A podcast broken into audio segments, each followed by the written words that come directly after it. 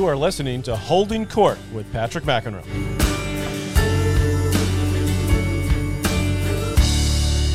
Thanks to Ria Eyewear for sponsoring this episode of Holding Court. I've been wearing Ria since last year. During the pandemic, I started teaching more lessons than ever before, especially outside. Ria are by far the best sunglasses for tennis I've ever used. Check them out at riaeyewear.com. That's R I A eyewear.com and use the code Patrick to get $20 off your first pair. They are total game changers. All right, so Andy Murray closes it out, being interviewed now on center court. So awesome to see him back, uh, joking around with the person asking the questions from the BBC on center court. I just switched over to the uh, Euro Cup. France and Switzerland's three apiece, and they're going to extra time. Unbelievable. I'm totally into soccer, by the way, in case you didn't know that. And um, so I'm getting into the Euro England playing Germany tomorrow night. All right, let me get back to Wimbledon. Let me tell you all a little bit about kind of just what's been going on since I got here because I know a lot of people into, you know, the travel and the quarantine and what's that all about. Well, the JFK airport when I flew out on Friday night was packed.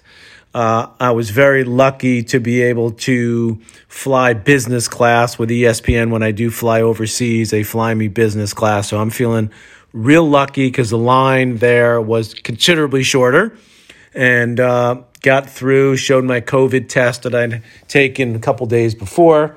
Of course, I got the vaccine, but that doesn't matter when it comes to uh, getting on a plane. Then we had all this paperwork we needed to have to get into England. Uh, we had to fill out all these forms online. We had to get a special letter from the All England Club um, to be able to do a five day quarantine instead of a 10 day. Uh, so, anyway, when I landed uh, the following morning, Saturday morning, very early, about 6 a.m., there was no line. I walked straight through customs. There was, uh, because I was in the front of the plane, I got out really quick, got right to the front of the customs line. The gentleman said, I'll go over to that line, you know, number 13 or whatever it was. I put my passport in. It was a computer, didn't even see a person passport in, face recognition, boom, went through all the paperwork I had. No one asked for anything. I'm assuming it's all in the computer because when you fill it out online, it asks for your passport number and all that stuff. So this is the world we now live in. I walked right through, got my bags, came to my uh, hotel, decided to stay in a hotel this year. Um, in the Chelsea area, about 15, 20 minutes from the All England Club because I knew I was going to have to do the five day quarantine. I thought, well, I'll have a, maybe I can use the gym at the hotel. My brother stays here as well. I can hang out with Johnny Mack. So that's what I am doing. Uh, I either you're allowed, by the way, when you came into the country because of this sort of special dispensation that we got at ESPN, you can go either to the club, the All England Club, or to your place of residence. So for a lot of the other ESPN people, they're staying like we normally do in flats and rental houses, apartments, and so on in the village. I decided to stay in the hotel. So I can only stay in my hotel room and go to the All England Club. And that's all I've been doing for five days. I had a COVID test within two days upon arrival here. I already took that. ESPN has been amazing setting us up, taking the test, drop it off. You put it in there. They have a mailbox where you drop it off at the site so they're doing everything they can to make it as simple as possible. But as we know, nothing simple. All right, so you've heard enough about that. You don't want you really care about that. I get you. You want to hear a little bit about Wimbledon. Amazing to be back after two years not being there. Um, we in the media world, we're totally separate from the players. The players are separated from everyone else. The players have to stay in a hotel in London which is totally different from anything they've ever had to do. Every player, Federer, Serena, Djokovic, to the players, um, you know, uh, the Madison Brengle and, Christina McHale. I'm just mentioning them because they're playing in the third set right now. The two American veterans. It's I believe it's seven six in the final set when they stopped. So a lot of matches got stopped. Um, some of them in unbelievable moments. So day two is going to be remarkable. So you're probably listening to this uh, either on Tuesday. Maybe you'll listen to it Monday night or Tuesday morning. But uh, we'll see Federer back in action. He's taking on Mannarino from France. That could be a little tricky. Mannarino pretty crafty player. You know, likes grass, hits the ball pretty flat. Djokovic won his match, actually dropped the opening set against Draper, the wild card from Great Britain. So that was uh, a shocker. But then he rolled in the next three sets 2 1 and 2. Uh, I was able to call the Tsitsipas upset from Frances Tiafoe with James Blake. Uh, we had a great call. We were over on court one calling that one. The first part of the day was raining, so there was only the matches on the center court and then on court number one as well.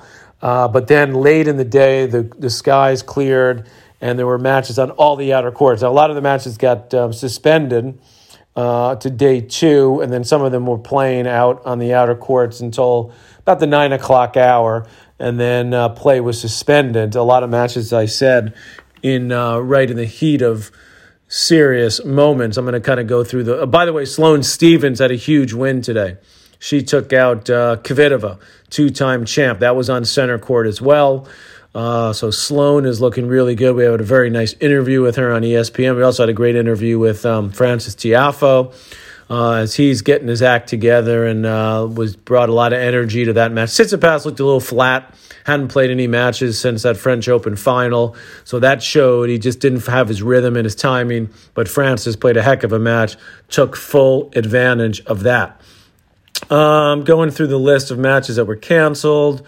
Venus Williams, she was canceled. Keys had a win today. Madison Keys looking pretty good, three and four. Sofia Kenin also with a win.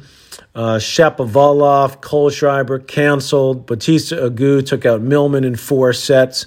Monfils, that's one of the matches that is a set all, and they're in a tiebreak against O'Connell from Australia. so that will pick up on Tuesday. Fucsovics defeated Sinner. Not that surprising there. I thought that was an upset alert. Sinner, the young Italian, but not a lot of grass court prowess yet in his young uh, career.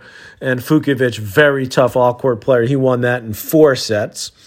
Uh, let's see what else we got. Kevin Anderson had a win in four. I hadn't seen that, so he'll take on Djokovic next. Remember, they played in the final a few years ago. But Anderson, uh, not where he was a few years ago because of multiple injuries. So I don't expect he's going to be able to do much damage to Djokovic. Lauren Davis had an easy win. Mackie McDonald, I thought he might win that, but lost to Khachanov, the 25 seed from Russia, tight four setter. So Mackie McDonald, UCLA Bruin goes down. Danielle Collins had a win in three. Pospisil was solid, straight set win for the Canadian. He'll take on uh, Tiafoe next, so that's an interesting one. Kudla with a big win. Denis Kudla, five setter, two sets to one down against Davidovich Fokina, who is a seed from Spain, the number 30 seed, who, by the way, won Junior Wimbledon a number of years ago. So that was a really solid win for Denis Kudla. Um, going down the list of matches completed today. Uh, what else could be of interest to you? Uh, Donna Vekic, she was canceled. Seppi had a win in four sets. He's solid. Uh, Kecmanovic over Bagnis in four. Uh, Volynets, who's a young American gal, um, I think it's Katie, her first name. I know she's been a great junior player. Lost a tight one to Begu, who's tough from Romania, four and five. Um, Kuznetsova went down. Opelka, very disappointing. I saw a little bit of that against Koepfer on the outer court. I mean, I don't know what's going on with Opelka. I know he had some injury coming in. He looked really out of sorts. Four, six, and two to Koepfer, the man who um, you know took Federer the distance in, in Paris and then actually got him to pull out of the tournament. So Koepfer two. So I am looking forward to this one, which got canceled today. Sebastian Korda against De Minaur. And um, that is going to be a match because De Minaur had a win uh, a title in this past couple of days, warming up in Korda.